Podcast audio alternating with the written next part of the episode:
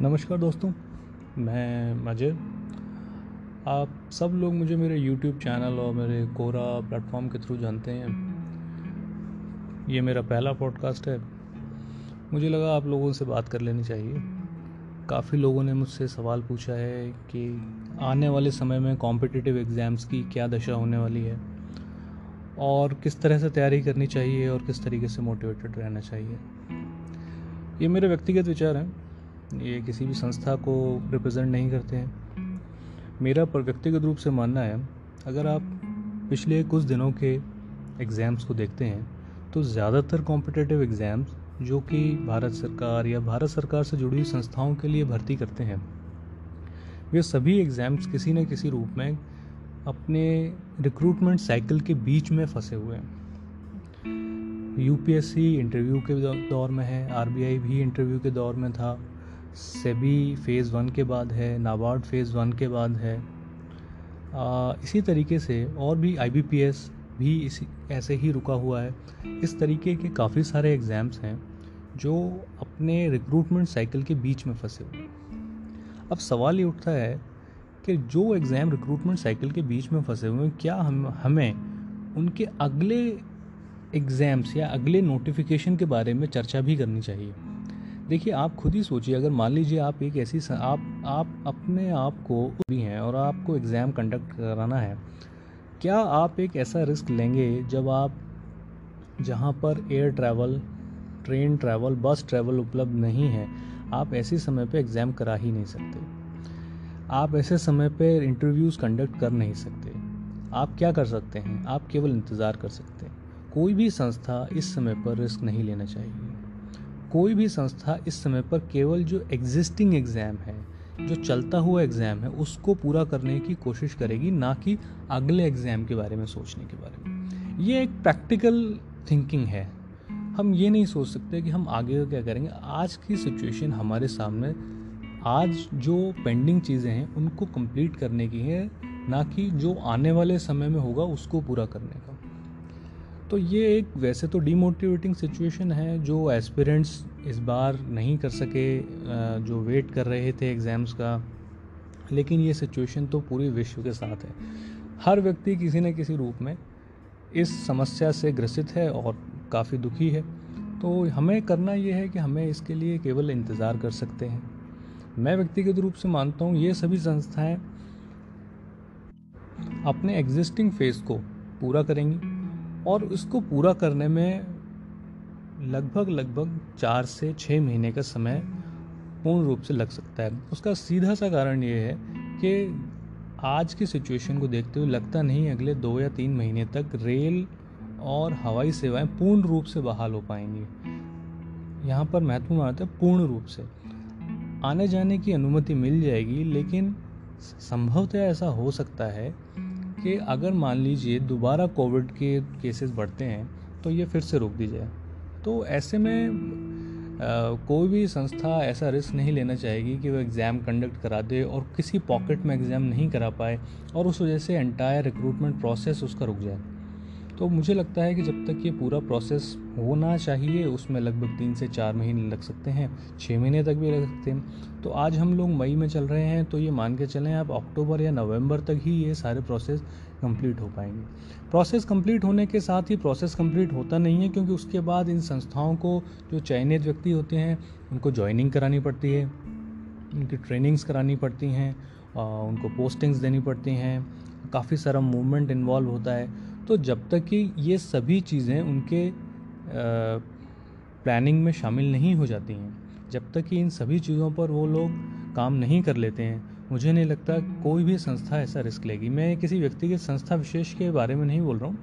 ये एक मेरी व्यक्तिगत राय है, जो एक प्रैक्टिकल मुझे लगता है, अगर कोई भी संस्था ऐसा कर, या भारत सरकार करना चाहेगी तो वो उसमें थोड़ा सा समय लेगी। अब क्वेश्चन ये उठता है इसके बाद कि हम लोगों को कितने समय तक इंतज़ार करना है और कैसे मोटिवेटेड रहना है। देखिए, मैं ये मानता हूँ, अगला रिक्रूटमेंट होने में लगभग लगभग छः महीने के बाद से लेकर बारह महीने तक का समय लग सकता है नोटिफिकेशंस आने में। इस समय के दौरान मोटिवेटेड कैसे रहें? देखिए, ये समय खाली समय है आपके लिए। आपको पता है, अगले छः महीने कुछ नहीं होने वाला।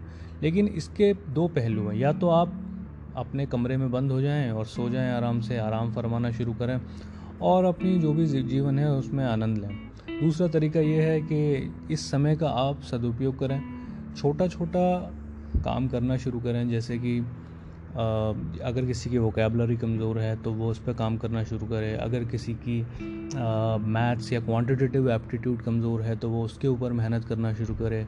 अगर किसी का फाइनेंस के सेक्शन कमज़ोर है तो वो उस पर मेहनत कर सकता है। जो यूपीएससी की तैयारी करते हैं उनके लिए static G K ancient history modern history और मेडाइवल हिस्ट्री काफ़ी मुश्किल होती है कभी कभी इंडियन आर्ट एंड कल्चर काफ़ी मुश्किल होता है तो वह लोग उसकी तैयारी कर सकते हैं। आ, जो लोग सेबी की तैयारी करते हैं वो जो सेबी का स्पेशल जो पेपर आता है उसकी तैयारी कर सकते हैं इस दौरान। देखिए ये समय अपने स्किल्स बढ़ाने का है। Rather than waiting and getting hopeless इसकी जगह कोशिश ये करें आप अपनी स्किल को डेवलप करें। जो लोग को लगता है कि अभी स्किल डेवलपमेंट की उन्हें आवश्यकता नहीं है, वो ऑलरेडी इस फ़ेज़ में आ चुके हैं जब वो एग्ज़ाम क्रैक कर सकते हैं और वो फ्री बैठे हैं अगर मान लीजिए तो उनके लिए ये अपना पर्सनालिटी डेवलपमेंट करने का समय है या इस, या अपना प्रोफ़ाइल डेवलपमेंट जिसको बोला जाता है आमतौर पर आप मान लीजिए दो साल से घर पे बैठे हैं और इंटरव्यू देने जाते हैं तो जनरली ये क्वेश्चन पूछ लिया जाता है, आप पिछले दो साल से क्या कर रहे थे? और अगले एक साल तक अगर मान लीजिए कोई रिक्रूटमेंट होता ही नहीं है, आप एक साल बाद जाएँगे तो डेफिनेटली एक सवाल पूछा जाएगा कि आप पिछले एक साल से घर में बैठे थे तो क्या कर रहे थे? तो ऐसे समय पर आपका जवाब क्या हो सकता है? आप कोई ऑनलाइन कोर्सेज कर सकते हैं। अब इसमें कोई स्पेसिफिक कोर्स नहीं हो सकता है। अब ये आपकी अपनी चॉइस के ऊपर है। आप, अगर आपका वह कोर्स इस कॉम्पिटिटिव एग्ज़ाम के लिए उपयोगी तो भी अच्छा है। अगर वह इसके लिए अच्छा उपयोगी नहीं है, अगर वो किसी नॉर्मल जॉब के हिसाब से उपयोगी है तो वह भी अच्छा है। और अगर मान जस्ट वो कोई शौकी है तो भी उसमें कोई बुराई नहीं है। बस इंटेंशन ये होना चाहिए, आप ये प्रूव कर सकें, आप अपने समय का सदुपयोग कर रहे हैं। खाली बैठे हुए व्यक्ति को केवल कोचिंग कर रहा है या केवल तैयारी कर रहा है जनरली उनको इंटरव्यूज़ में बहुत अच्छी नज़र से नहीं देखा जाता है, ऐसा मेरा व्यक्तिगत रूप से मानना है। तो आज की जो बातचीत है, उसका सार यही है कि एग्ज़ाम्स छः महीने से लेकर लगभग साल भर तक डिले हो सकता है। सभी तरीके के एग्ज़ाम किसी एक व्यक्तिगत रूप से, किसी एक पर्टिकुलर एग्ज़ाम की बात नहीं है। स्पेसिफिकली वो एग्ज़ाम्स जो अभी बीच में चल रहे हैं मतलब जिनके रिक्रूटमेंट पिछला साइकिल ही पूरा नहीं हुआ है तो डेफिनेट सी बात है, अगला साइकिल छः महीने से एक साल लगभग लगभग डिले हो जाएगा। दूसरी चीज़, इस दौरान क्या कर सकते हैं? इस दौरान आप अपने स्किल्स पर काम करें। रादर देन बैठ के अपने भाग्य के बारे में सोचना कि मेरा समय ख़राब चल रहा है और ये एग्ज़ाम भी लेट हो गया है और डीमोटिवेट होने की जगह कोशिश ये करें स्किल डेवलपमेंट करें, क्योंकि साल भर, देखिए ये जो स्किल जो आप अगले छः महीने में या तीन महीने में जो भी कुछ आप सीखेंगे, ये ज़िंदगी भर आपके साथ रहने वाला है। और अगर इस समय को आप अच्छे से अपने बेनिफिट के लिए यूज़ कर ले गए तो निश्चित रूप से आपको कोई भी एग्ज़ाम हो, चाहे वो कॉम्पिटिटिव एग्ज़ाम हो या आप किसी जॉब के लिए जा रहे हैं, सभी जगह वो आपको फ़ायदा देगा। तो और देखिए, जो व्यक्ति समय की वैल्यू करता है उसकी, समय उसकी वैल्यू करता है, और समय अगर आपकी वैल्यू करेगा तो आप खुद ही समझ सकते हैं कि आपकी जीवन में कितनी सफलताएँ आपके साथ रहने वाली हैं। आज की बातचीत बस यहीं ख़त्म करते हैं। मैं उम्मीद करता हूँ कि मेरे व्यक्तिगत विचारों को आप सीरियसली लेंगे, लेकिन इनको मिस इंटरप्रेट करने की कोशिश नहीं करेंगे। मैं किसी भी तरीके से ये नहीं कहना चाहता हूँ कि साल भर अगर छः महीने एग्ज़ाम नहीं होगा या आपको डिमोटिवेट करना मेरा उद्देश्य नहीं है। मेरा केवल उद्देश्य यही है कि अगर एग्ज़ाम नहीं होता है तो हमें क्या करना चाहिए और हमें तैयार रहना चाहिए। अगर हम नेगेटिव्स को फोर्स ही कर लेते हैं तो हम लोग उसके लिए बेटर प्रिपेयर्ड होते हैं। मेरा केवल यही उद्देश्य है। धन्यवाद।